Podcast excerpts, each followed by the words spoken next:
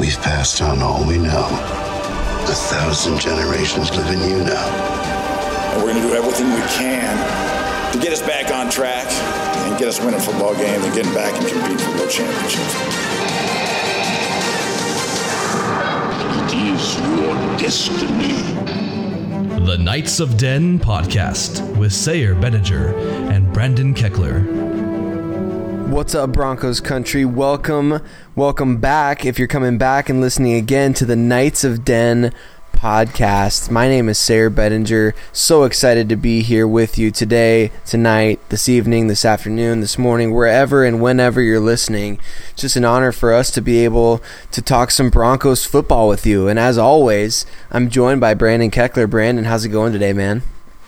I'm great, man. I'm just excited for this 10 and 6 season. You 10 know, and 6 until we ain't.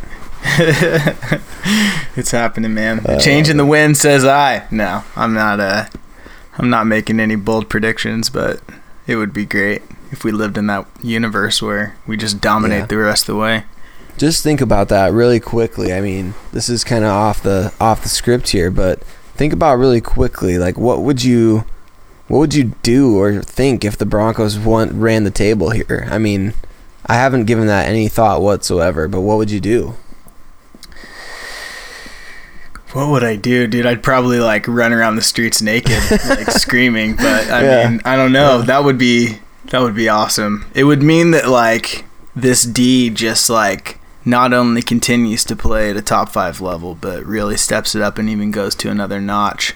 Yeah. And then the offense just uh, just clicks. What's what are what are two of our hardest teams still still to play?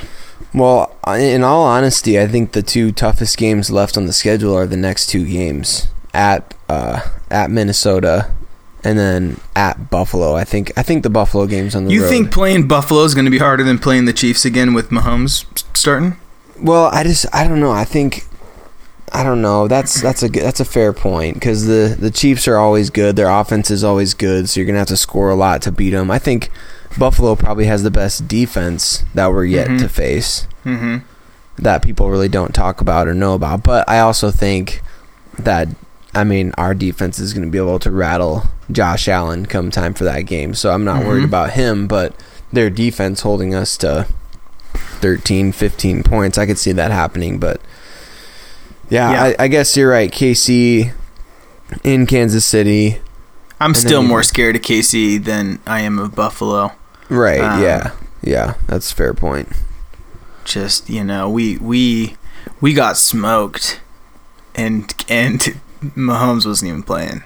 So I Yeah. mean, I think that's I think them back with Mahomes. That's definitely got to be I think scarier than than Minnesota at this point. But yeah, Yeah, there's only so much that Vic Fangio's defensive scheme, his coaching can overcome when you're facing that kind of talent. Because they also they also had Tyreek Hill. I think that was his first or second game, but I think it was his second game back from injury. well, and at that he's point. he's turning lemons into lemonade for sure. right. Um, with with the pieces that he has, but yeah, there's only there's only so much you can do against you know the skill players on the Chiefs. I think that I trust Fangio to scheme as best of a scheme as we can with the players, but um, you know whether we whether or not even with his most perfectly called game do we have the players to match up with with what Kansas City can do that that's you know that's going to be tough yeah, that is that is tough. I mean. That, that game was such a freakish game. I don't. Did we get a Did we get a chance to talk about that game yet? I mean, that game was. I think we did.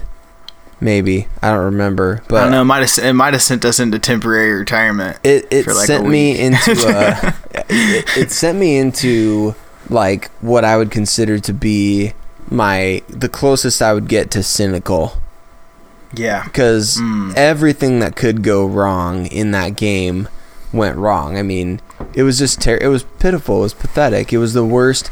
So there's a Chiefs fan. I live in Omaha, so I'm about Oh, we did talk from- about it. Yeah, yeah. I'm having flashbacks. I Yeah, think that yeah. was the game that we gave no awards to anybody on. You're right. Yeah, that was our, that was our most recent podcast. So kudos to kudos to past Sayer and Brandon for manning up and doing a podcast after that after Yeah. that game. Um, yeah. Um, that that podcast was tough to get through, but we had some strong words and and you can go back and listen to that podcast now that we're talking about it. You can go check it out on wherever you listen Spotify, Apple Podcasts, SoundCloud, wherever you're listening. YouTube doesn't matter. You can find it on there. So, um, but yeah, here we sit, Brandon, three and six. We've we've had up to this point one of the worst offenses in the league, 28th in scoring. But like you said, the defense has been killing it, which is doubly difficult when you factor in how poorly the offense has played. So, I think at the halfway point of the season, we can we can make some actual like, you know, blanket statements over things that are happening. So, what has been or is the pro or was even the prom the the problem with the offense? What has been is or was the problem. Dang, All of the dude. above. Multi-dimensional. Um, Yep. man, what's been the problem with the offense? Yeah. I think it's pretty clear to. Um, it should be clear, I, I should say, because it's definitely not. If you're on Twitter, Right. it should be clear that Joe Flacco has been the problem, Mm-hmm. and and maybe not.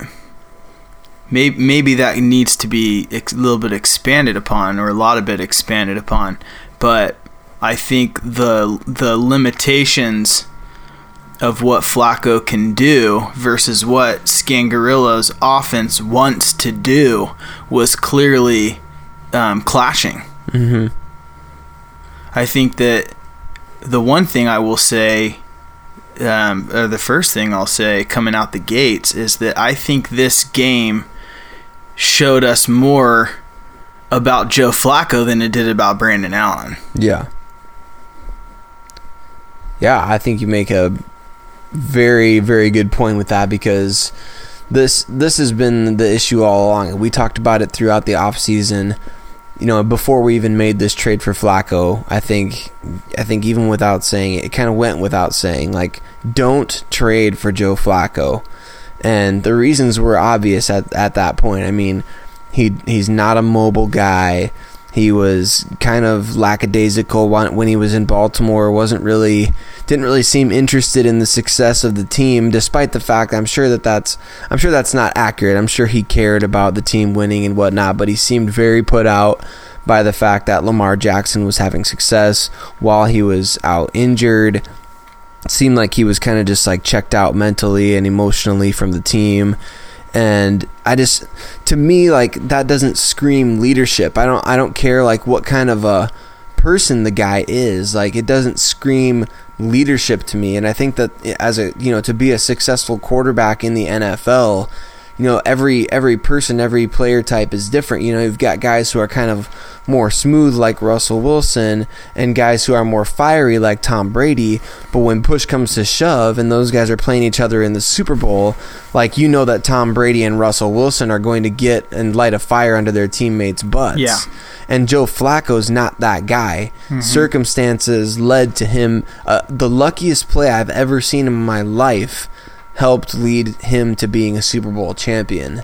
Mm-hmm. And so I think that it's I think it's fairly obvious that Flacco over the years has grown accustomed to being this, you know, there's the whole joke about him being elite and you know whether or not he deserved the 100 the first I think it was the first ever 100 million dollar contract for a quarterback in NFL history after that Super Bowl run.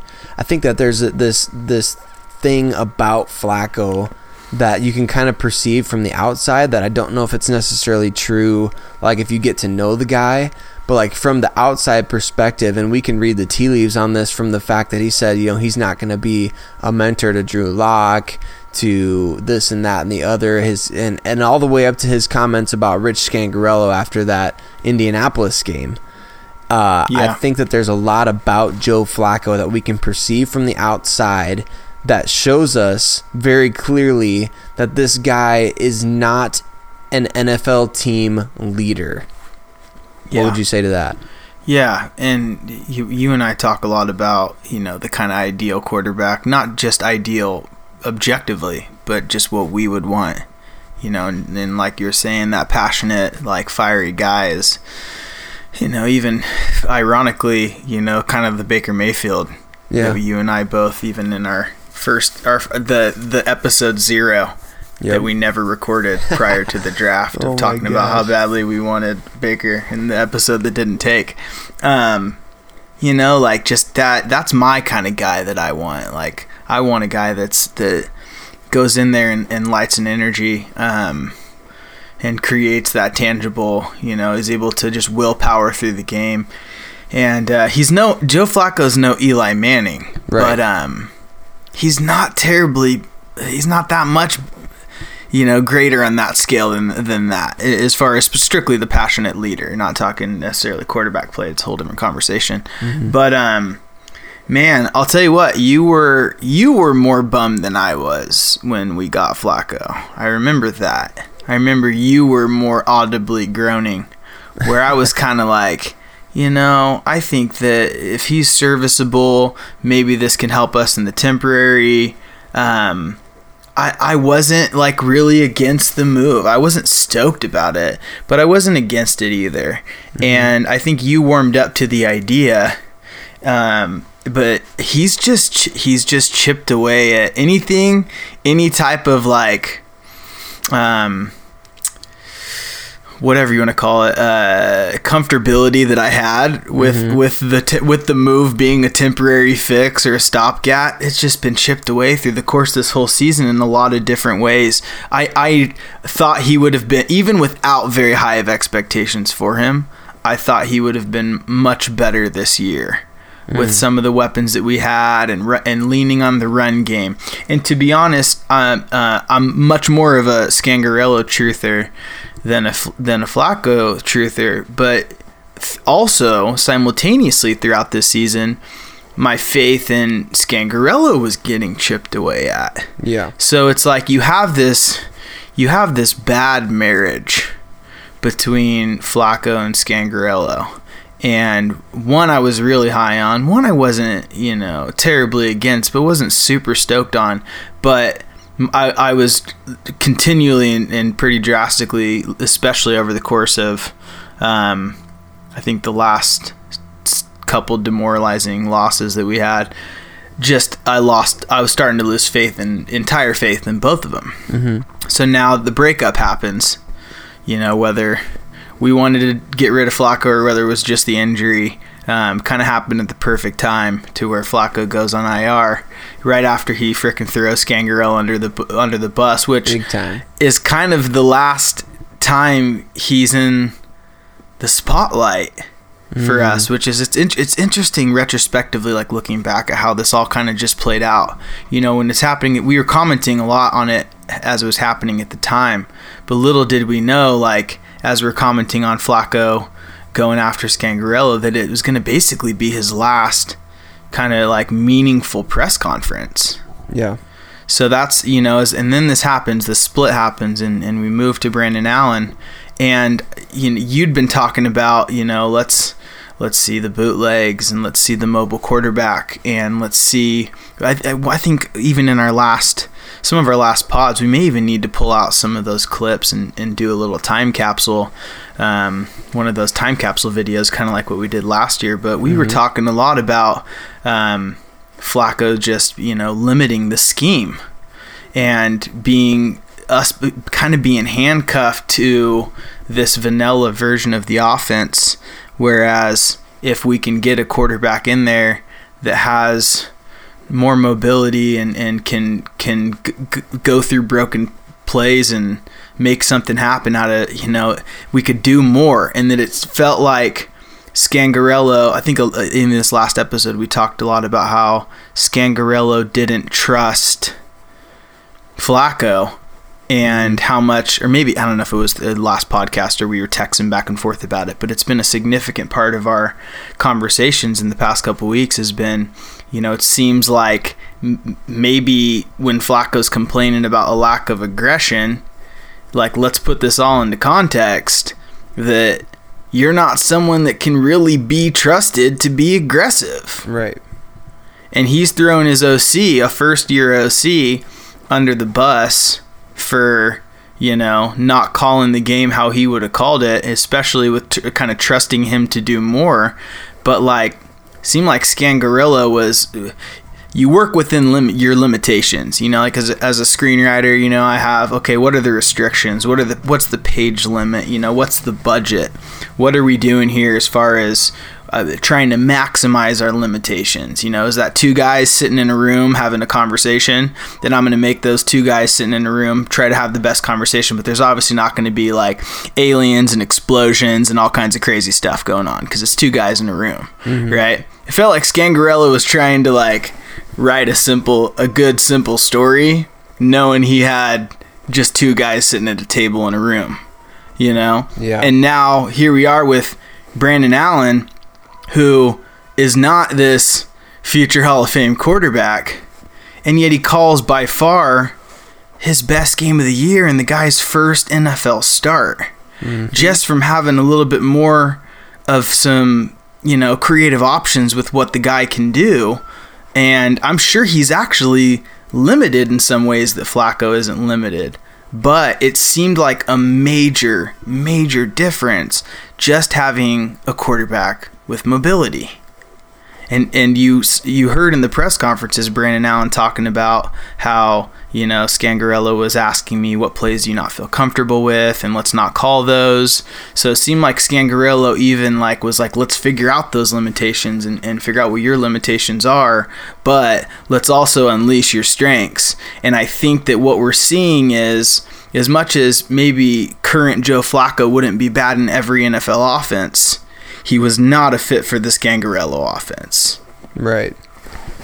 Yeah, and that's what everyone kind of thought, right? I mean, coming from, well, he had his best statistical season back in 2014 when Gary Kubiak was calling the plays, and so therefore, you know, although we're fast forwarding five years in time, like it's going to be the same outcome this time around again. We're going to be He's going to be comfortable in that offense. And There's going to be some carryover, and yeah, Yeah, we'll put a strong running game around him. This, that, and the other.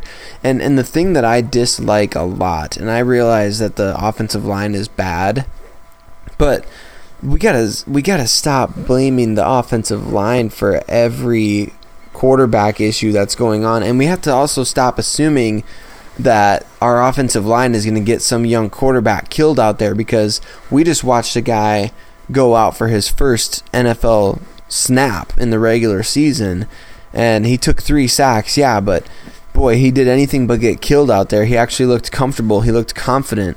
And I think the reason for that is everything that you just mentioned. You know, we get a guy out there who's got some mobility. Um, I, Brandon Allen probably doesn't have as strong of an arm as Joe Flacco, but at the same time, it's it's way more in this offense. It's way more about timing and seeing the field and making your reads. Those were simple things that Joe Flacco wasn't doing. I, my favorite play of the game, dude, by far. and you'd think the making the reads is the thing that he should be able to do. right, right, with the experience. Like that should have been talk about playing to the strengths of somebody and playing away from the weaknesses of somebody. You would expect Flacco to not have problems that you'd see in a rookie quarterback, like reading the field. Yeah. Yeah, especially before the snap, which you're getting looks uh, of coverage. It's pretty easy to read man coverage or zone coverage or single high or whatever you're looking at before the snap. And and that's why I think my favorite play of the game that that really displays what you said of the fact that Flacco being out really changed the freedom that Rich Scangarello had to call this offense. There's a play where the Broncos are driving. I think this was their 95 yard. Uh, I think it was their 95 yard. No, it wasn't their 95 yard. It was the touchdown to to Courtland Sutton uh, early in the game, the first touchdown they threw. So it was a good drive, obviously, by the offense to get into scoring position. But it's first down. They're they're not in the red zone yet, or they're close to the red zone. And Brandon Allen comes up to the line of scrimmage, I formation. He's got a receiver out to the left. He's got a receiver out to the right. He he gets up to the center and he looks over to his left and his right, and then he looks straight ahead. And what he sees straight ahead is a stacked box against single high coverage with man hmm. coverage from the cornerbacks. And it's a basic basic thing. If you watch if you watch the play and obviously we know the outcome of the play you can clearly see oh he sees man coverage and he sees a safety that's not going to be able to get over to Courtland Sutton's side of the field in time. So what he mm-hmm. does he just quick he takes his five step drop and he doesn't even think. He doesn't even think about it. He just throws the ball up to Sutton. And it wasn't even that good of a throw. And probably mm-hmm. eight nine times out of ten that throw either gets batted down or picked off but he gave Sutton a chance to catch the ball which is another thing we haven't seen a lot from Flacco and I'll re-reference back to that Green Bay game when Sutton torched a defensive back down the left sideline on a on a go route and Flacco just straight up threw the ball out of bounds Yeah. and and that's the kind of thing that if Brandon Allen had thrown a pick there, he made he still made the right decision. He may not have made a Yeah. great throw, but that's the kind of thing that we saw in and throughout this game. The play action to to Noah Fant. How obvious it is it to get your four five six you know six foot four two hundred fifty pound tight end with big time speed out across the middle of the field running with a linebacker. How obvious is that? And yet, how often have we seen that this year? We haven't.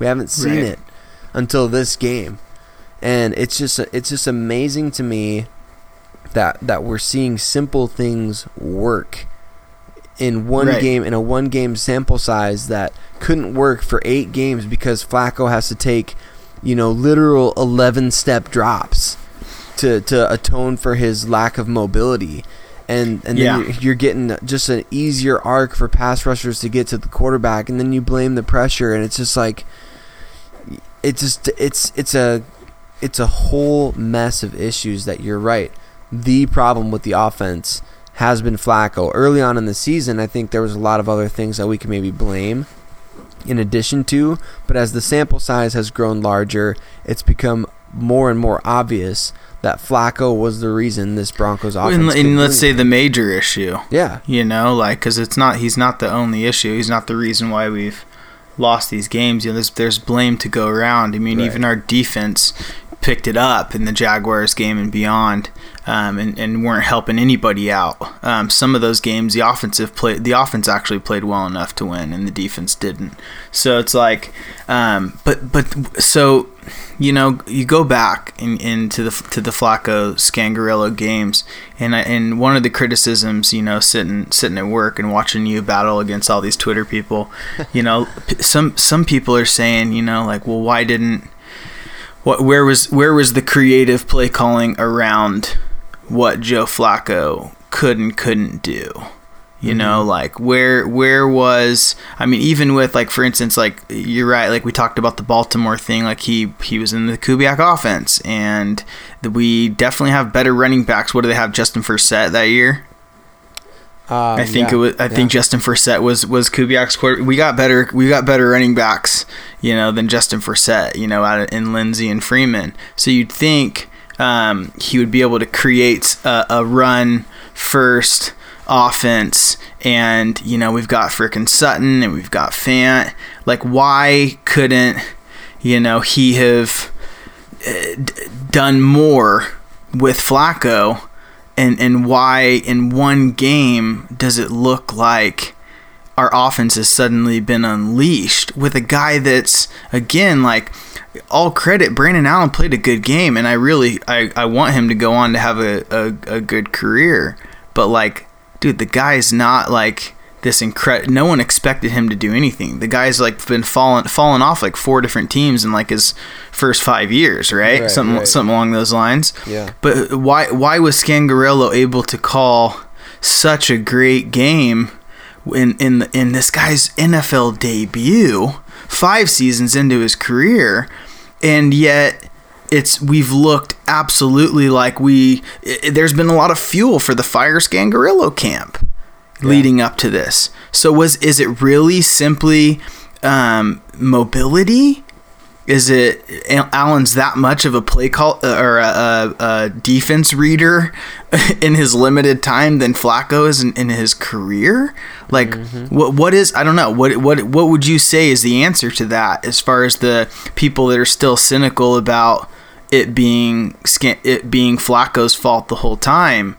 Why couldn't Scangarello have called better games um, retrospectively looking back at that patch of time? What would you say? I think that's that's a great question, and, and you bring up some great points because if we're looking at the success from this one game from a guy who's never played before, it does it does, you know, it it is kind of I don't know what the word is, but the fact that Flacco couldn't do these things, these simple things, the the slant routes, the drag routes, um, the the quick five step drop and fade routes, like these are all rhythm things that that a basic quarterback should be able to do. I mean, it's not like Allen went out there and, and pulled off a Drew Brees type of passing performance, but that's a good. I think it's a. I think it truthfully is with. It's a combination of all those things, you know, not reading the field properly. I think anticipating blitzes, calling out protections. It just really feels like Flacco was disengaged from the process. And I say that Hmm. with all due respect to his his work habits and his work ethic and and the the work that he puts in. I don't know enough about it to say definitively, but all I can all I can talk to or speak to is what we see on the field and what it could be a result of. And if Flacco Yeah. is not seeing these basic things, it would indicate to me that he's missing things in film study or he's he's not he's not processing things fast enough throughout the course of the game because you got the Chiefs who who couldn't get a sack to save their lives for the first 5 6 games of their season. They come in to Denver and and rack up 9 sacks. And Joe Flacco was responsible for more than half. And you have to wonder at that point what is going on? What is he not seeing? Why is Emmanuel Sanders running wide open across the middle of the field and Flacco's not seeing it? Why is DaeSean Hamilton breaking free and breaking open uh, at the top end of a route and Flacco's not making that anticipation throw and trusting in his arm and trusting in his eyes? He's looking right at him. I mean, So has so has uh, answer me this. Yeah. Has has what do you think is the is is it A or is it B? Is it A Flacco just has totally regressed from from what he was if uh, quicker than we thought or was it just B an epic mismatch of quarterback and OC? I tend to I tend to lean towards A because we saw part of it last year with Baltimore and they were looking for pretty much any reason to put him on the bench. You know, they respected him uh, for what he did for the organization, I think. And but but they were trying to break in Lamar Jackson because of the exciting element that he brought to the table. it And now look what he just did to the Patriots. Right. Last night. they they were talking about him revolutionizing the NFL. Chris Collinsworth was. He said something during the game about he and it, this was before this was when it was 17-0. The game was still early on. Chris Collinsworth is like, "We're going to look back at this game years from now and remember how Lamar Jackson changed the way NFL teams run an offense with the way that he plays." And it's yeah. I mean that's wild. that it, it's crazy to think about because he was an afterthought in the draft, and I think Flacco bought into that a little bit. You know, I mean, I don't know if that. So some sure. type of physical regression, Physical regression. some types of some type of like demoralizing demeanor that probably uh, just dropped to all time lows from from maybe he contained it externally a bit better. But maybe maybe the lock comment in the offseason about not mentoring him was the sign that we should have paid attention to that like whatever intangible state he was in. You know, we're doing Right. we're doing like some pseudo psychology, um, you know, right now trying trying to get to the center of this. But just for the sake of, of kind of theorizing and and trying to understand his mental condition, um, must have just been in in like some some form of like post Lamar Jackson turmoil Yep. that like even the idea in, in the press asking him about Drew Lock um, kind of revealed that crack and he that's why he responded in that way. And so I think him coming in and and taking over this offense I wonder how early in the process the split happened between him and Scangarello as far as um, was it some of the early games trying to give him things that he wasn't capable of doing? When did when did Scangarello decide to dial it back and try to, you know, call that more conservative offense mm-hmm. because he didn't trust Flacco anymore?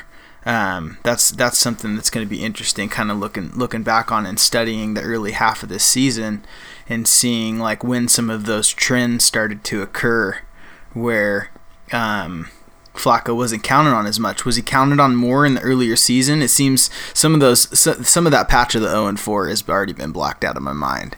So you would probably remember from your studies a bit more than I would. But I don't know. What are your thoughts on that? As yeah. if there was a direct question. I didn't really ask a direct no, question. yeah, I think it. I think it all goes back to with with Scangarello installing his offense I don't know that there's anything overly complicated about. I mean, the, it's a it's an historic offense, right? I mean, it's the Shanahan version of the West Coast. It's is basically what it is, and it's it's Scangarello working with the pieces that he has in place. I mean, we saw them implement new principles this past weekend with Brandon Allen. We we haven't seen the pistol with Joe Flacco out mm-hmm. there, so so the fact that they're implementing new stuff indicates to me that there's nothing complicated about what Scangarello is trying to do. It's it has everything to do with what Flacco said, and he specifically called out the aggressiveness and the well. Lack- and, and I will say, I think it also has to do with establishing. I think it was one of the things I was reading today. I think Cecil was talking rhythm and yeah. establishing the rhythm. Oh, yeah. And one of the one of his because he's been he's been harsh on Scangarello um, because he believes in the offense, but hasn't really necessarily believed in in that Scangarello is the right guy to call that offense or implement it here with right. what he's seen so far. But one of the credits he was given to him from yesterday was specifically establishing the rhythm because it's sometimes it's sometimes what you do to set up the play uh, oftentimes um, what you're doing around it to to to get into that position to where you can pull off that play. Like, were there things? Were there? Uh, this is me from a uh, from a totally like um, amateur understanding of uh, NFL offenses uh, from a Madden from a Madden play calling um, limit limited to Madden yeah. play calling perspective. Um, why does the Fant play work in this game? Versus some of the other things they've tried to do with with Fant that haven't worked. Some of the reversals and screens that they've tried in the past. Um, why does that work in this game and not the other game? Is is it that Joe Flacco is such a weight that like uh, the magic wasn't there, the intangible magic wasn't there, or was yeah. it something along the lines of because of the mobility of the quarterback and, and the play actions and the things that they're able to do in the prior plays, they were able to call that play at the right time because they'd established some kind of rhythm. You know what I'm saying? Yeah. This is like one another one of those where I'm kind of trying to circle around and, and do broad strokes around something to get to the center of it. But I don't know. What are your thoughts on that? Well, I think you're I think you're on the money here about just the direction that you are taking around in that circle because it's it it does have everything to do with Flack. It starts with Flacco and his inability to to do something like climb up in the pocket or make a throw under pressure instead of kind of like Sam Darnold talked about seeing ghosts out there. You almost get the sense that Flacco is is feeling that out there that he's he's not anticipating these throws. I mean, there have been like the the Indianapolis game, for example. Noah Fant ran a great route in the red zone, got inside position, was wide open for a touchdown. He was wide open. And Flacco didn't see it. It's it's the same design of a play that we're seeing here, but he's not he's just not going through he's not going through the progressions that he's supposed to be and, and it I think that that's part of the, the frustration with Skang on Scangarello's end, I'm sure, because early in the season, I remember I tweeted out something about how the Broncos had one of the longest average time of possession per drive. They had one of the the highest number of plays per drive in the NFL. Um, they were averaging like 45 or 46 yards per I drive. Yeah. So they were moving the ball, but they weren't scoring.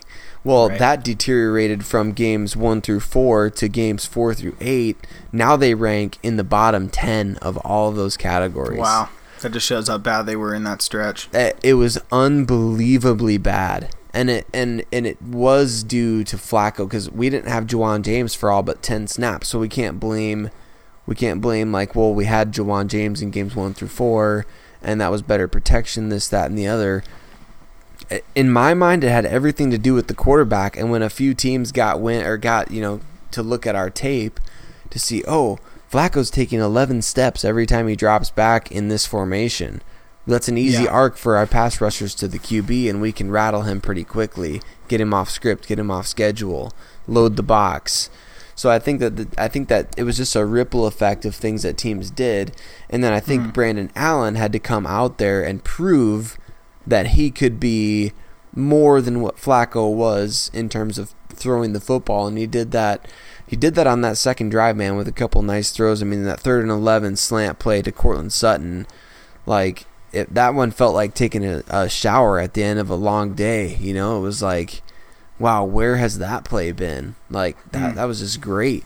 That was mm-hmm. awesome to see it executed well and no penalties on it and just things like that, man. And and, and obviously that's been a problem too, is penalties and getting guy and, and that has to do everything. I think honestly, dude, I think it's deeper than just X's and O's. It's the it's the mojo of the team. It's the mentality that comes from the top down. Yeah. Yeah, it's that it's that great intangible. Mm-hmm. It's that it's that thing that it's that thing that the cold the cold statistics can't define when a player like Tebow does well. Right. You know, it was that it was the same kind of like this shouldn't be happening, but the mojo's there. Right. You know, so it's like, it, in in one question I want to have before I think we should move on to to adding in another variable into this equation that needs to be discussed. But um, you know, one thing I will say is, is or, or maybe try to surmise with you about is, you know, Flacco is how how what's the age difference between Flacco and Scangarello? It can't be too far apart. Uh, yeah, I would like say less than ten years. Yeah, I would say uh, you know between between five and ten years probably. I don't think Scangarello is still in his thirties. He's got to be in his No. forties. So No. yeah, eight Yeah. to ten years. Yeah. So so then and then career NFL career wise, you know, Flacco has has had obviously more success and Yeah. has been in the league for more time. And so, you know, we talk a lot about you know, a quarterback coming in and submitting to the vision Mm-hmm. you know, and and uh, we talked. Who was it that we talked about about just getting in there and um, oh, Bolles wasn't that our clash with Bolles? Oh yeah. Was specifically him not going and, and kind of submitting to Munchak and being like, you know, not saying fix me, coach, but like I want, dude, like I, I submit myself over to you as your as your Padawan learner Yeah. to like you know be shaped into the into the legend that I want to become and you know no better no better O line coach for him to learn from. But we didn't see that. Instead, we see this kind of like you know bad student that isn't learning and isn't be, being humble enough to learn the lessons he needs to get to the next level. So I say all that to say, you know, what do you think are the chances? And I'm sure all we can at this point from the outside looking in is theorize, but what are the chances that Flacco with the longer resume, the longer NFL career, and a Super Bowl, being a mm-hmm. Super Bowl winning quarterback, that there was some type of clash coming in and learning from a first year OC that Yep. basically wants to do it's it's his it's his vision to implement. It's Rich it's Rich Scangarello's vision to create for what the offense needs to become. Yeah. And you as the quarterback are the executor of the vision. It is your responsibility to come in and execute the vision of of, you know, it's like some of these clashes, you know, I don't want to take it too far off topic. Some of these clashes with like the Star Star Wars and, and Marvel bringing in some of these directors, and they end up mm-hmm. having to kick them off these projects because they're wanting to do their own vision.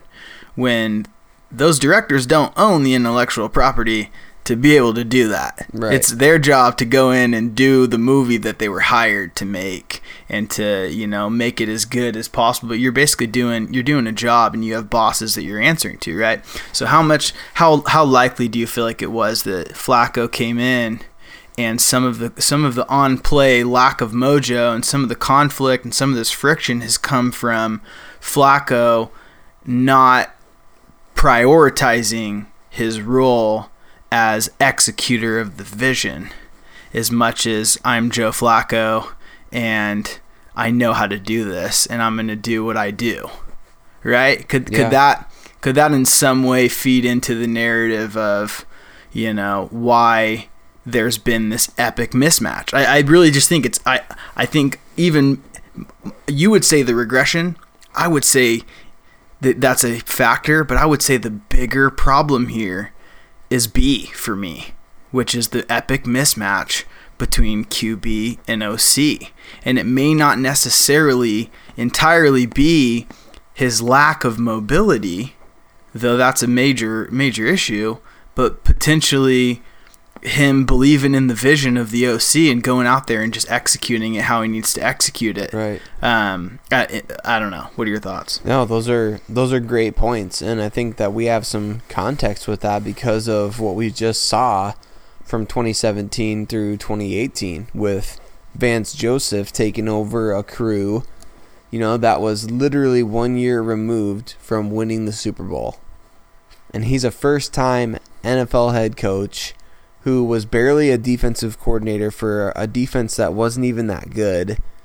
And he came in there and he was trying to be this you know I don't know I don't know exactly the word for it but I think it was pretty obvious that Vance was a good guy to the players but I think he really wanted to make it known that he was he was the head coach.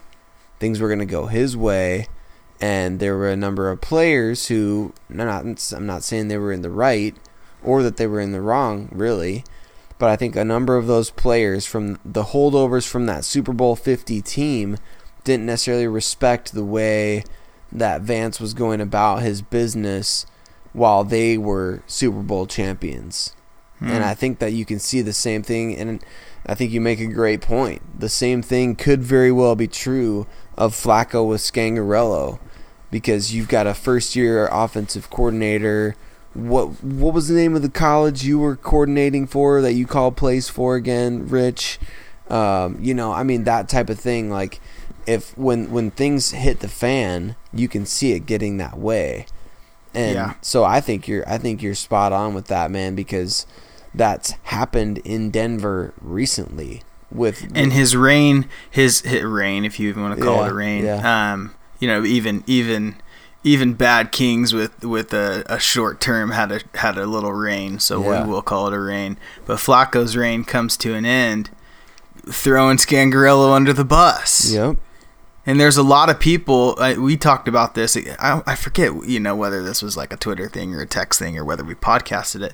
But you know, we talked about how, um, you know, there's a. I get, I get why people would feel validated in their frustration about the play calling when Flacco said that.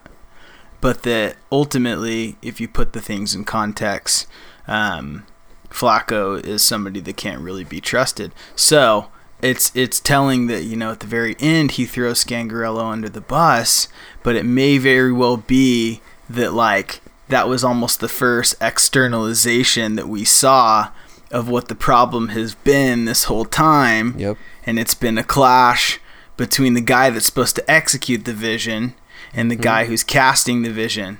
And then uh, there was a there was a pretty equal split amongst Broncos country as far as who was right. Was Flacco right and Scangarello's been the problem, or has it been that Scangarello's been limited by Joe Flacco? Mm. And I think that that was a pretty that was a pretty well balanced debate when it came to um, Broncos Twitter at the very least. Um, but now a week later, doesn't it seem like the scales have tipped a bit? Yeah.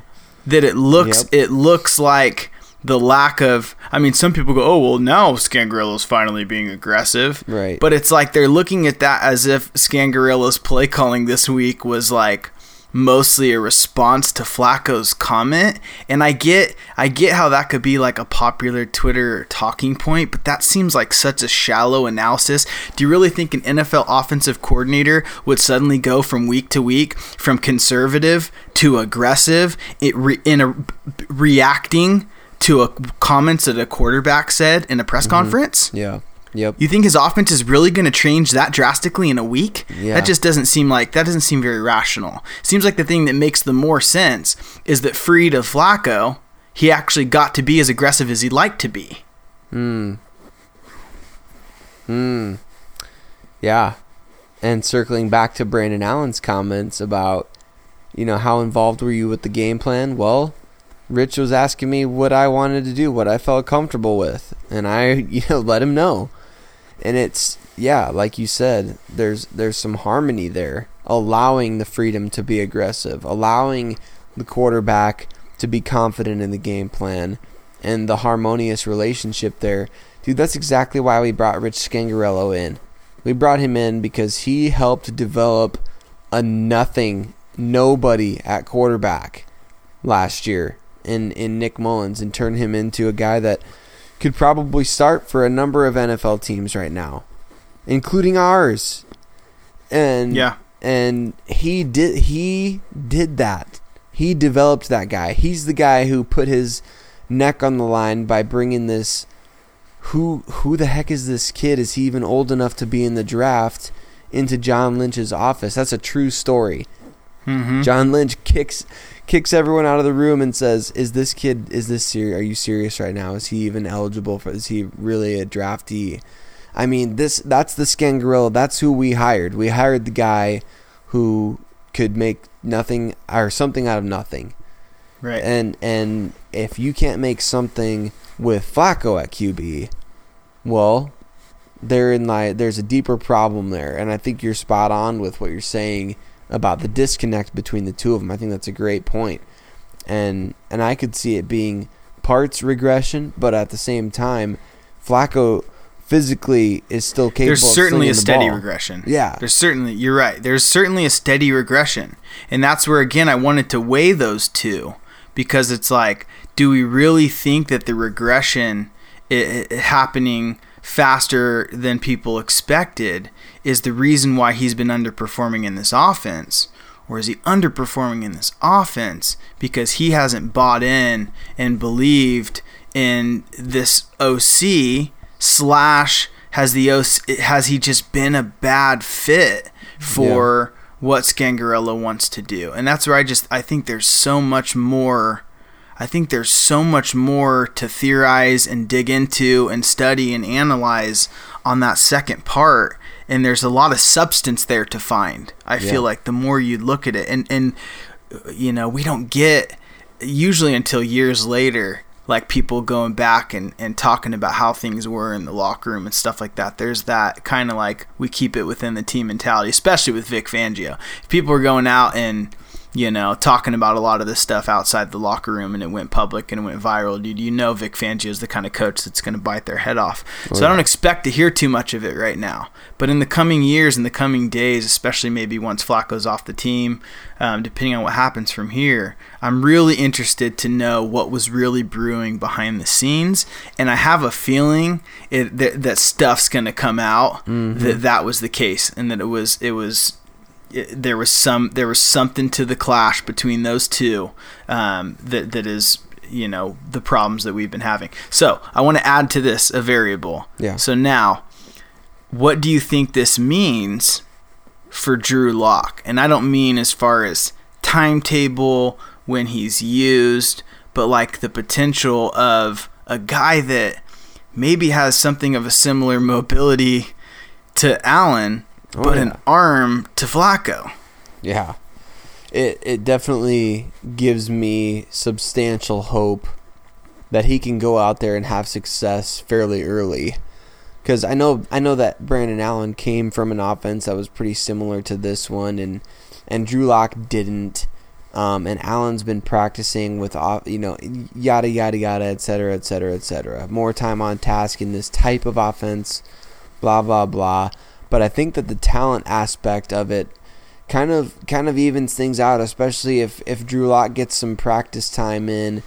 I'm not so worried about. I think people are so hung up, dude, on his mechanics and things like that that I'm way less worried about that, and I'm way more excited about the idea that he could go out there and execute a bootleg Like that's a that's a simple Right. that's a simple low high read for a quarterback. Either your tight end is open or the receiver's open or you take off. And those are simple plays for, for somebody like him to run. The the slant to Courtland Sutton, that's a simple read. You look over to that side of the field. If he's open, you throw it. Well, and were all the Niners quarterbacks prepared last year that, Right. that had All to of them play? played, yeah, every single You know, one. like was was was Brandon Allen really that prepared for that situation? I mean, Right. part of it was yeah, he's been the backup, and yeah, I do think I do think Lock needs to keep practicing and does need to develop. That's where I'm not even worried about the timetable. You know me, I'm much I'm much more of a long game person than than really wor- too worried about what's what's going on in the short term. I'm kind of at this point. I feel like my trust in in my trust in Fangio's never wavered. My trust in Scangarello did waver until this game. Yeah. And I feel like it's been almost entirely restored because what I what I had feared was was, you know, either one, Scangarello's not the play caller we thought he was, which would be a bummer, or two, Flacco has been the problem and, and Scangarello we the jury's still out on Scangarello um, when he gets the quarterback that's that's more tailored to and, and fits his vision and will execute his vision. So one thing that I'm excited about is I do think, you know, like we talked about before, um, just Lock's mobility to, you know, be a better fit in this offense. But then again, him having the him having a freaking cannon like Flacco seems like he has some of the some of the strengths of like both these quarterbacks that we've seen. But one thing that we've talked about, you know, kind of again deviating outside the X's and O's, has been Lock's mentality as far as like how well he's handled this whole process. This this interview last week, remember, and I texted you about it and was like, dude, Yeah. I love his response to that because he's like he, he's he's trusting his coaches, dude. Mm-hmm. He's ready to do and, and flow at their beat and go at with at their pace. He's he seems chill, he seems confident. He seems like he's ready to go out there and be a leader, but somebody that's going to go be the executor of the vision. Mm. So it's like I could just see Lock buying into the program and he's got the tool set that we just saw them use with Brandon Allen. Um, e- even in even in its limitation, just simply being able to be mobile and, and do those play actions and things like that. But then he's also got a freaking way better arm than Brandon Allen, yep. much more tailored to the likes of Flacco. So like I am stoked to now now that my trust t- to to whatever degree has been restored in Scangarello, I just really believe that they're going to do right by this Lock situation and that like I'm I'm seeing a lot of like even from you. I'm seeing from you, I'm seeing from a lot of different people, a lot of like projections at quarterback as far as like what we might do next year in the draft. Mm-hmm. And I don't mind getting like a day 2, day you know, day 3 quarterback. But man, I really hope I really hope we don't go for quarterback next year. Yeah.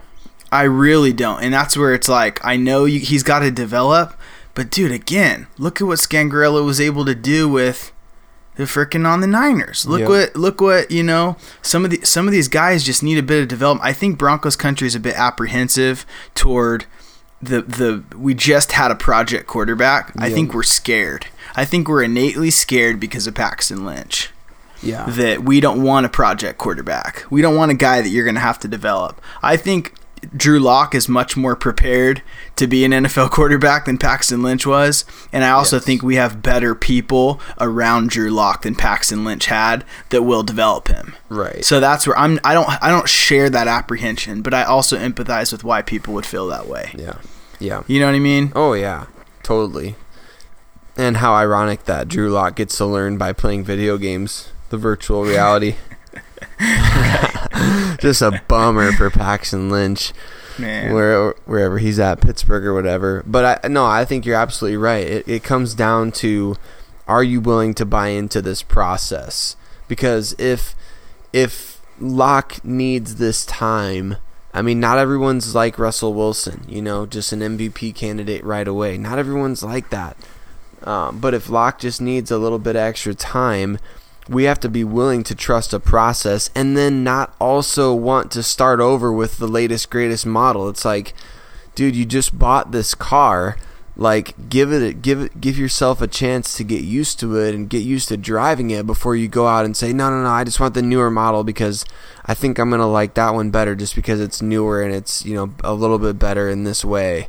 Well, give give it some time. You might find that you enjoy driving this one a little bit more. So, and you might find that it does everything that you need it to do, and maybe then some. So I think there's just some, like you said, this miss there. It's it's the whole don't draft a USC quarterback. Don't don't draft a Penn State running back. You know, don't draft it's uh, these type of things. It's just like you can't say that for every guy at every position and make No, these there's no- statements. I there's none of that. Like, and that's something that's never. I, I don't know. Like, it's never seemed rational to me. Yeah. Like, I know that there's. I know there's enough. There's enough of a of patterns sometimes with those with those type of things, but there's always going to be the the anomalies and the outliers. You Right. know, there's always going to be those situations that basically disprove. Uh, even even the Madden curse got broken by frickin' Calvin Johnson. Yeah. You know, Yeah. Like eh, like the it, but I and I still think the curse is active. There's just something happened where he man. where he broke it. You know, like he did something right. So um, yeah, I'm I'm not I'm never a fan of those of, of those kinds of determinations. But um, yeah, man, I just feel like we have other pressing needs that are just I mean left tackle, um, corner, um, inside linebacker, uh, guard. Um, there's just some other uh, even wide receiver at this point now. I think there's other positions that I'd rather get stars in, Yep. and I feel like we have we've got a guy with raw talent that just needs to be sharpened. He's he's mobile. He's got a freaking cannon, and he's gonna humbly submit to his coaches to sharpen and shape him into an NFL quarterback. I just believe that. Yeah. I believe that.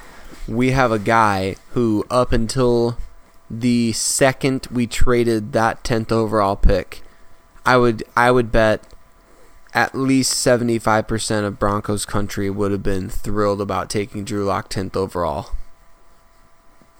i mean he, Yeah. this guy wasn't a second round player according to anybody before the draft except for i think pro football focus put him in the second round on a couple mock drafts. But I, I never entertained that as a realistic possibility ever. And and we would have been totally cool with getting him at 10 overall. Well now that he's a second round pick all of a sudden it means that we need to take a a first round QB it's like that and that's not how it works in the NFL either. Like not every first round pick at quarterback is great i mean look at the Tampa Bay Buccaneers so you're telling me the Tampa Bay Buccaneers who had the number 1 pick in 2015 they should be doing great right now cuz they got the number 1 pick at QB it doesn't Right. always work out. The ti- the Tennessee Titans, the Dolphins, Or yeah, say, sloppy or Mariota they took after him. Yeah, Tannehill. one yeah. pick out. They sold basically they sold their entire draft and then much of the next year's draft to get him, and Yeah. It just it doesn't always work out. Even even I mean, Phil- look at Darnold right now. exactly, exactly. Sam Darnold, prime Josh example. Rosen, Baker you know, Mayfield, like- a guy that yeah, we like. I, I think Baker's going to be end up being fine, but he's Yeah. struggling right now. Yeah. and you're talking a guy that's gets able to throw to frickin' OBJ and, and Jarvis Landry. Yep. Everything isn't always like the video game like that we grew up with, you know, we grew up with with Madden where every year your guys improve in their overall rating. Like you never had you never had a player that you developed whose overall rating really went down. And and it was like, okay, the natural progression is this guy gets better in year 2.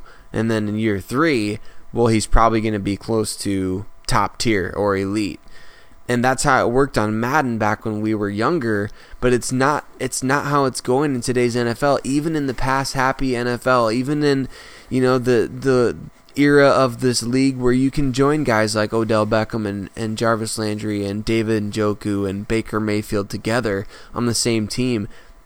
The human element is very rarely considered when it comes to how we project what players are going to be. And, and not and and even using the example that you're currently on didn't didn't offensive coordinating look like a sharp juxtaposition between the Browns and the Broncos. Oh, I mean, yeah. you're talking about a team that's got Brandon Allen instead of Baker Mayfield. Yep. You're talking about a team that yes, Courtland's a stud, but look at look at our wide receiver corps versus, you know, Right. Landry and OBJ and even um who's who's his Higgins and Oh, yeah, some of yeah. those some of those guys I'd still take over a lot of our three and 4s Mm-hmm. Um you know, as much as I think Lindsay and Freeman are an awesome tandem, I mean Nick Chubb is, you know, a many would argue that he's better than either of those guys individually. Yep. So it's like you're looking you're looking at a team that has uh, to to many people arguably better weapons, Mm-hmm. and most especially at quarterback. And what we were able to do with with that Brandon Allen led offense looked way better than what they were able to do with the Baker Mayfield led offense with better weapons. So it's like, you know, I think that Rich Scangarello um, called his best game and really showed his potential in in what he can do with less.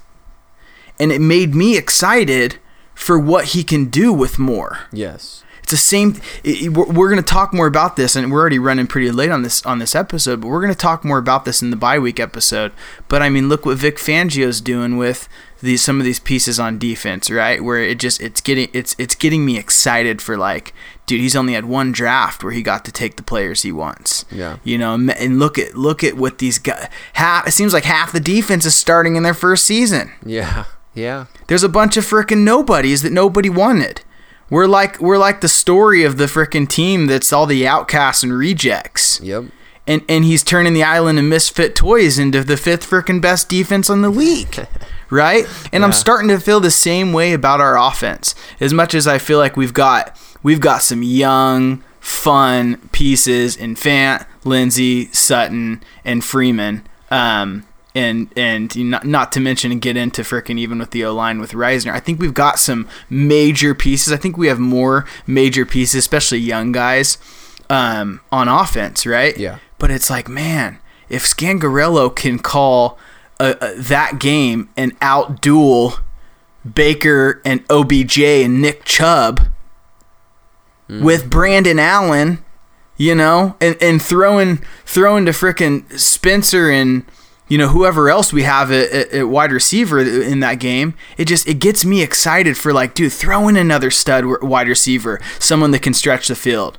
I don't remember who it was I was seeing today on Twitter was like, yeah, you know, we like we like Spencer and and but man, could you imagine like this receiver or that receiver? Don't you think that like they could have just like pulled a little something more out of that and got that deep bomb from Brandon Allen on that one play that Spencer barely missed? Yep. You know, and then that changes that changes drastically what we were able to do deep and deep with this offense. Right. You know, so it just it gets me excited for like what Fangio can do with more pieces what Scangarello is going to be able to do when he's able to, to, to shape Lock into the quarterback that he wants. A kid with a cannon that's also mobile that will believe in his offense. Yeah.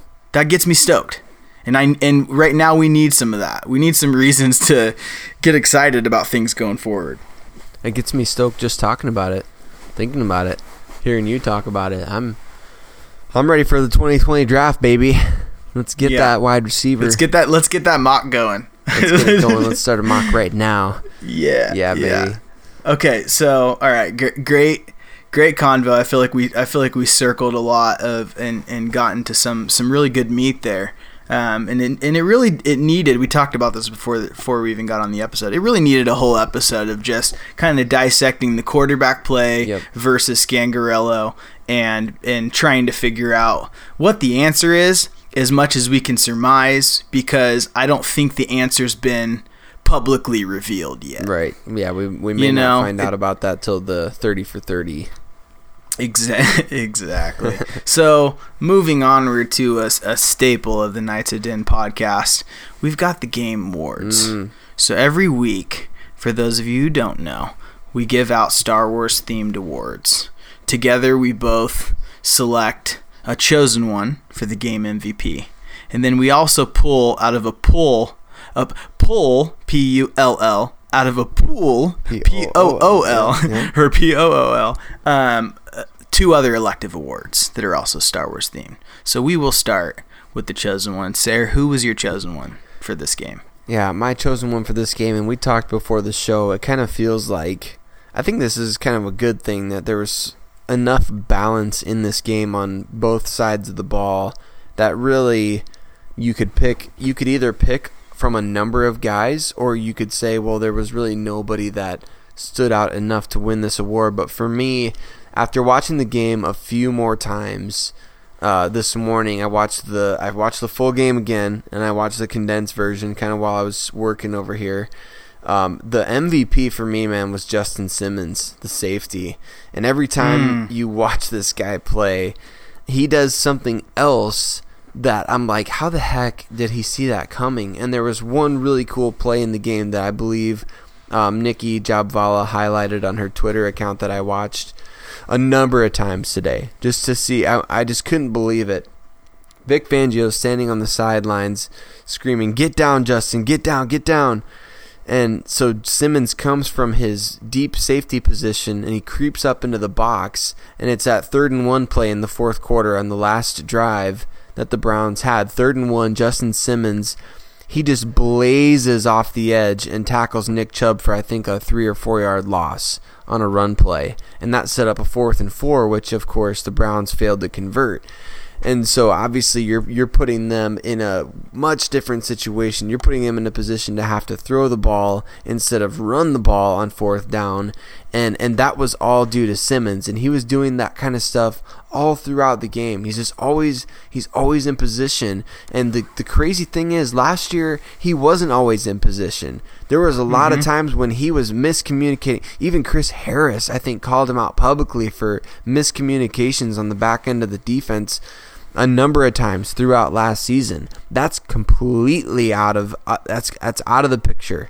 He has become the number one player on this Vic Fangio defense in terms of the level of trust that Fangio has for him, the amount that he's relied upon, and the plays that he's making at the speed that he's making them.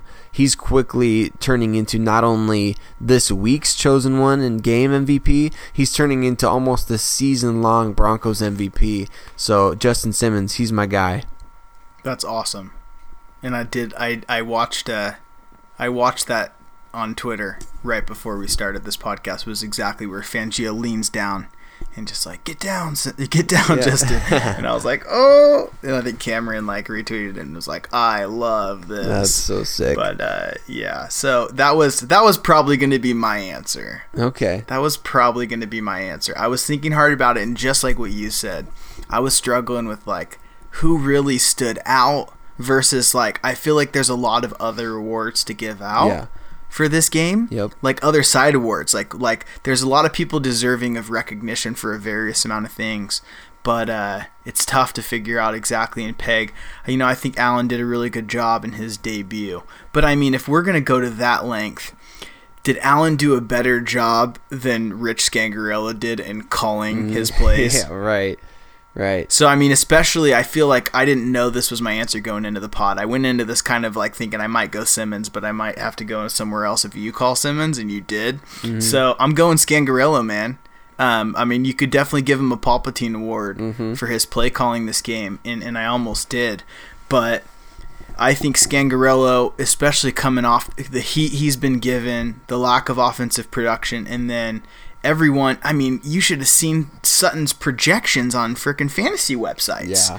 With just Allen coming in as the quarterback, it's always very simple with those guys. Oh, guy, we don't know, so we can't really expect anything. Right. You know, they're all about the floor, you know, rather than the ceiling. So it's like, anyway, I think Scangarello comes in, calls a great game with this quarterback. And and just like we just kind of recapped at the end of that was, dude, look at the juxtaposition of the game that he called with less versus the game that Freddie Kitchens called with the frickin' Browns all-star team that they were supposed to have. Right. You know, that just really goes to show the potential of what he's going to do going forward. And he just he he outdueled. He outdueled the defense and he outdueled um you know the Brown, the whole Browns team with uh, you know the game he called, and I got to give it to Scangarello, man, and I think I'm. It just excites me going forward.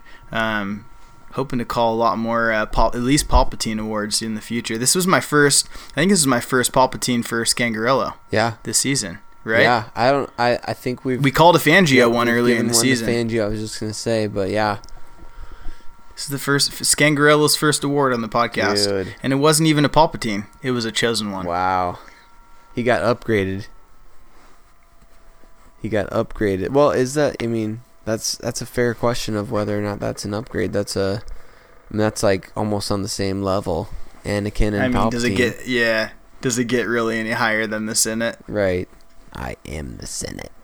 I am the Senate. um. All right. So first, first elective award. What are you doing? You know, I've got to go. I think that I'm guessing that we probably had a similar one on this one too.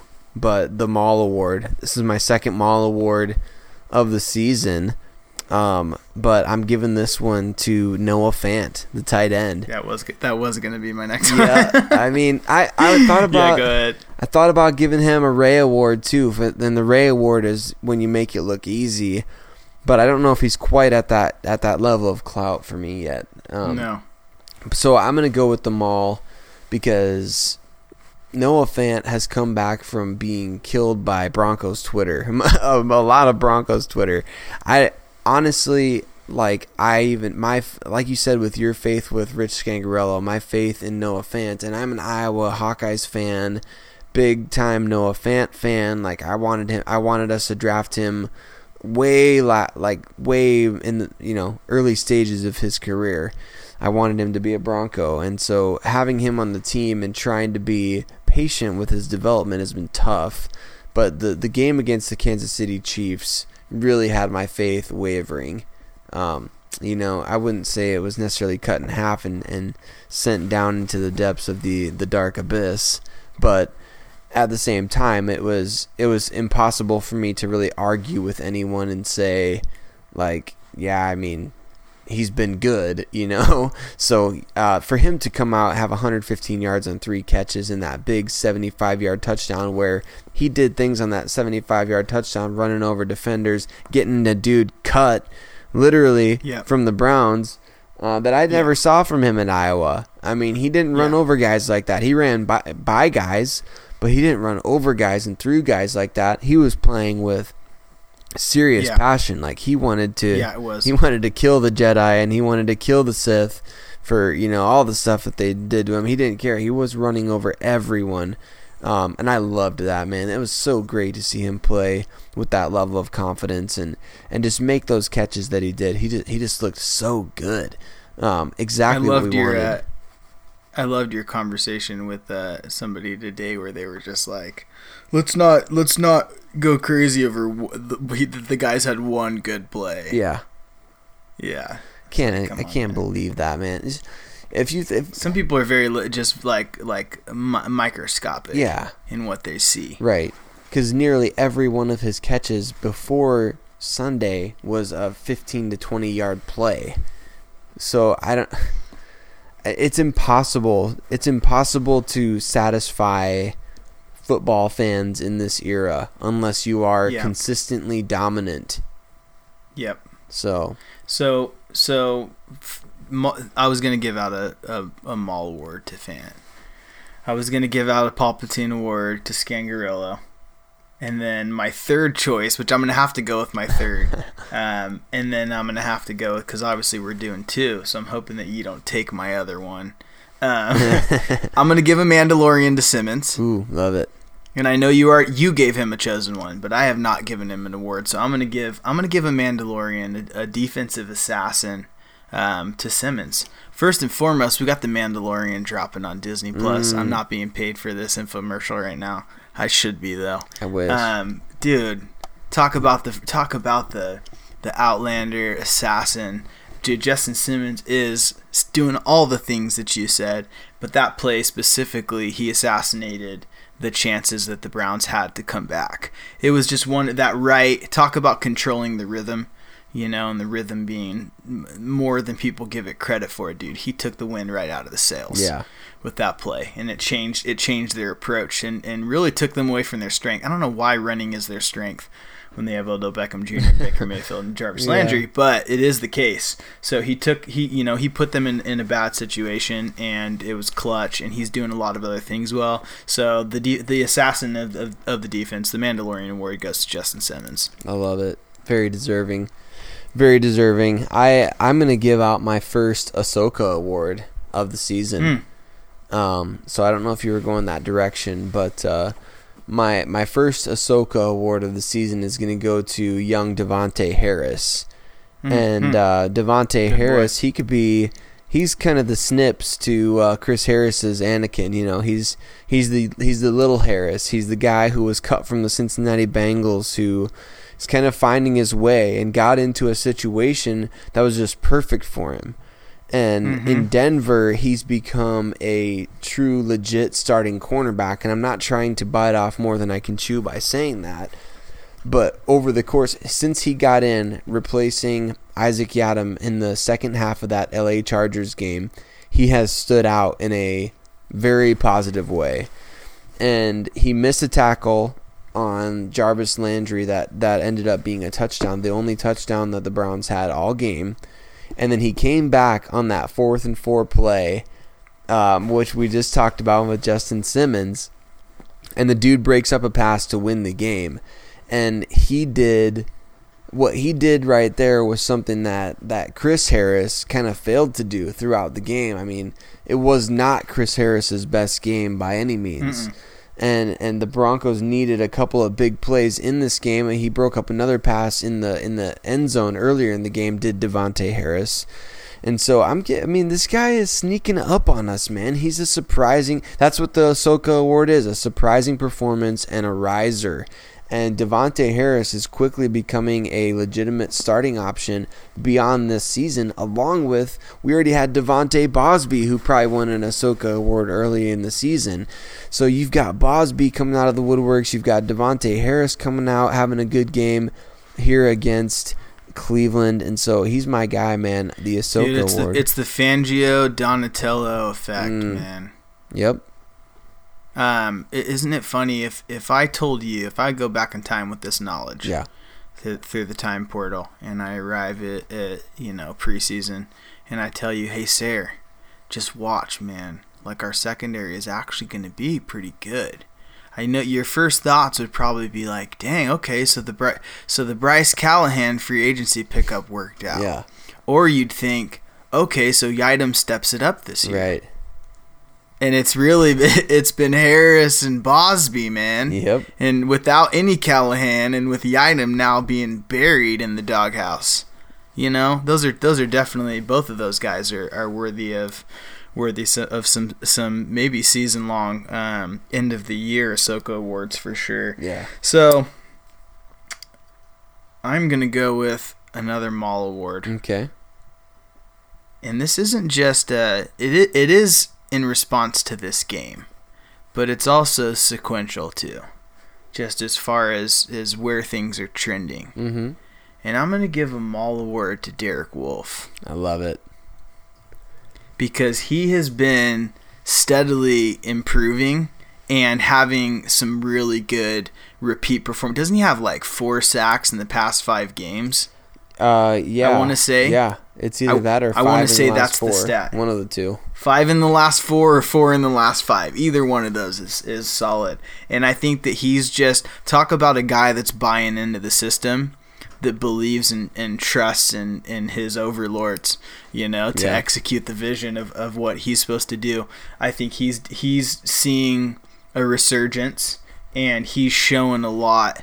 I mean, I mean, another guy that was coming off trade talks last week Right. you know that we ended up keeping and not trading and i just I, I love watching wolfe i don't know how long we'll be able to watch him but i think that you know he's he's bounced back from you know kind of a rough start and uh, has had a, a stream of some really good games and in this game especially kind of had some big moments that uh dude darth maul coming for coming for the baker the baker about. jedi leader you know um dude, I'm stoked, man. I'm I'm stoked for what he's doing and and the trajectory of what this what this defense is doing. And you know, we didn't really. Ex- I think before the season, I said something along the lines either to you about. Um, you know who I think is, is someone that no one's really talking about that's going to have a it's going to have a bigger a bigger season than than the past is Derek Wolfe. Yeah. Do you remember that? I do remember that.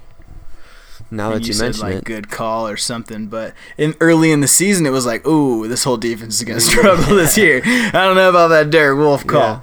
but uh, it's now looking like, dude, Darth Maul has risen. dude, I love that pick. And you're right. Sequential is the perfect word because it has been over a time period here that he's really shown that, like, holy crap, like, prime Derek Wolfe is back. We got some Wolfe momentum. We baby. do, we do. And okay, here's here's a quick quick bit of trivia for you here as we end, or maybe not so much trivia as I'm just gonna try to try to lead you into something here. How old do you think Derek Wolfe is? Derek Wolfe. Is, Like, how old does it feel he is? It feels like he's over thirty. It it feels like he's 32, 33, right? Yeah, Dude, he's what? Probably 30, he's 29 29. and Okay, he doesn't yeah. turn 30 until February of next year. Dude, That's crazy. It feels like Derek Wolfe has been on the Broncos since they won the Super Bowl in 1999. that's pretty funny. Derek Wolfe was on the 2005 defense with Champ Bailey and, and Al Wilson. I mean, Was he no, really? I'm just I was like, dang, bro, this guy's got the fountain the fountain of youth, man. That was like high. That was like high school days, oh my god, dude. He's he's, he's 13 years old. yeah, on the le- with the playing with the legends, man. Uh, playing, yeah, playing. You even warped my mind there for a minute. I was like, oh my Dang, gosh, he? Isn't that crazy? dude, he, he was there before Jay Cutler, He man. was, yeah. Derek It feels like it really feels like he could have been though, right? I mean, he's that ki- he just it's not that he looks old or something. It's just like he's been through a lot with this team, man. I mean, Yeah, he's he's been I mean, he remember when he busted up his back, really that scary injury in the preseason. It was like, dang, we're Mm. losing our second year D tackle, like one of the best players on our team defensively. And our defense is already kind of weak, and we're losing him. But I mean, and he fought that. That could have been a career-ending injury. And and I remember in the dog days of the Vance Joseph era, we're talking about Derek Wolfe. He literally went on the radio and said that he's thought about retiring from football many times because of all the injuries and how Mm. badly his body's beat up. But dude is looking good in this Fangio defense. Like, it it would be nice if he just like you know this defense stays the course. yeah, and and you know Fangio keeps freaking just churning gold, you know, spinning gold out of this out of what he's got, and it'd be nice for him to sign like a freaking two year contract yeah, with us and just stay with us and write it out, and then freaking you know go out or do something different, you know, for at the end. But dude, I yeah, he's another player that it makes sense to get some value. I don't think that in in that trade deadline kind of space mm-hmm. that we could get the value through draft picks to warrant the value that we get from him as a player. correct. Yes, I don't I don't think that people would would see and evaluate him and give up the pieces versus how much he is um, especially in this Fangio defense is going to be uh, just a player, man. Yeah, yep. He's a key. Especially without Chubb now, dude. We need some of those guys that you're like, please make a play here. Please Yep. make a play here. And then Wolfe pulls through and then, oh! Yeah, his signature know? move, baby. It's my favorite. I love it. I like it better than any of Von's dances. Like when Derek just throws his arms back and just freaking howls, man. I'm like, I'd just do it with Yeah. him. I'll be at work and I'll just start howling, and people across the because I'm in this big public market, and so not everyone's there like just watching the game. Some people are like shopping with their kids. Yeah. And like, there's this crazy man behind the bar in a, in a Terrell Davis jersey that's just howling like a madman.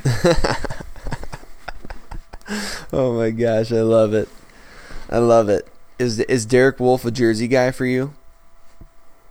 Would I get a Wolfe jersey? Would you get it? Yeah, would you get the Wolfe jersey? Mm. I might get I might get a get a um I always screw up this word. I always want to say posthumous, Posthumous. Oh yeah, I don't know how you say that word. I, dude, it's one of those ones that eludes me. I, I can never remember how to say it, but uh, maybe not not post his death, which is what that word means. But you know what I'm saying? Yeah, post-career. like, post career. That may be like a legacy jersey that I go back and get. Um, like I would still rock a C.J. Anderson jersey. yeah, Like he's another one of those ones that I'm like, you know what? I feel like I kind of need a CJ jersey. That's an Because for the, there was a stretch of like probably two years, two or three years where he was my favorite player in the Broncos. dude, he was he was he was legit. He was legit all over the field making plays, heart and soul, put it out there every single play, every snap. Yeah, this has been a this has been a really good episode. Yeah, Um, but we're like we're at an hour and twenty five minutes. I feel like we could we're on a good flow where we could keep talking for another forty five. But uh, yeah, this is definitely uh, let's let's let's fade to the credits. let's give the people Um, what they want. Give the people they're probably like. All right, guys, this has been good, but like, dude, I gotta watch my kids. you know. Um, you? Yeah. Yeah, we Hi, do. Dad. I hope you made it to the end. If you didn't, shame on you. Yeah. Come on. Well, I'm excited, man. We've got some reason to be excited. Yeah, we do. Um, it's been a rough year. I, I, I felt like I was tricked when we won the game prior to getting like obliterated by the Chiefs. yes. So I'm really hoping this is more of like this isn't just a little up blip in the radar before another like demoralizing, you know, beating. Mm-hmm. But man, I really want to go. I want us to have a good bye week to install what we need to install in this new vision that the quarterback believes in, and uh, to go frickin' spank Gary Kubiak. I would love it. Especially Kirk Cousins. I don't. Mm, that's cool. Yeah, that's we're gonna have to talk about this in the Yeah, bye. we are. Let's not get let's not Don't get get swallowed started up on in it, but a Mr. Kirk- But a, a yeah, a Kirk Cousins, a Kirk Cousin Gary Kubiak revenge battle is on deck. Which that's a little you know little snippet, little teaser for you to get excited about the next episode coming during the bye week. Give you a little something to get through the stretch, and uh, there's plenty to dissect Yeah. there. Plenty to dissect there. I love it. I love it. Well, Brandon, it's it's been great, like you said, but um, we're gonna send these people off. We're gonna remind you all that we are thankful that you're listening. Um, Mom, Dad, Brandon's dad, um, all of you out there. Our most loyal Yeah. people, even if none of our friends are listening to this, we think, want to thank our Yeah, parents right yeah, now. Exactly. So um, we love you guys, and uh, but seriously, um, please, if you are listening and and you enjoy what we're doing here, and you enjoy being part of this discussion, you resonate with what we're saying. Um, go on and, and like and subscribe and rate and review and do all those things because that really helps us out getting placement among many great Broncos podcasts. And we know a lot of the people who run those podcasts and we appreciate and respect what they do. Um, and we want to get our name up there with those guys. So go ahead and, and if you would take the time to do that for us um, and with us, that would mean a lot to us. So, um, but yeah, absolutely can't wait for the next episode and excited that we get to enjoy. I get to wear Broncos gear for for two weeks, guilt free. So. Uh, and not have to, ex- you know, not have to just kind of shrug my shoulders at people. So do that Yeah. with me, Broncos country. Let's be excited about a win. Let's. Who cares about the draft pick right now? We're halfway through a season. We started off the second half of this year one and zero. Let's go out. We're not the Dolphins. We're not man. the Dolphins. We're not the Giants. We're not the Jets. We're not upset at winning our first game and losing the freaking first round pick. Yeah. You know, let's let's be excited about the fact that we're a competitive team. Let's do it. Let's do it. Well, thank you guys for spending time with us and for uh, you know tolerating us through our our imperfections as we you know strive for putting together a quality podcast. You know, we're trying to put together 30 to 45 minute episodes for you and we're at about an hour and a half right now. So, thank Three you for uh, for giving us in advance and in retrospectively. Um, thank you for dedicating your time and hanging out with us and uh, yeah, the, do all the likes and the shares and all the good stuff and come back next week, come back next time. And uh, we just appreciate you. And um, as always, God bless and go Broncos.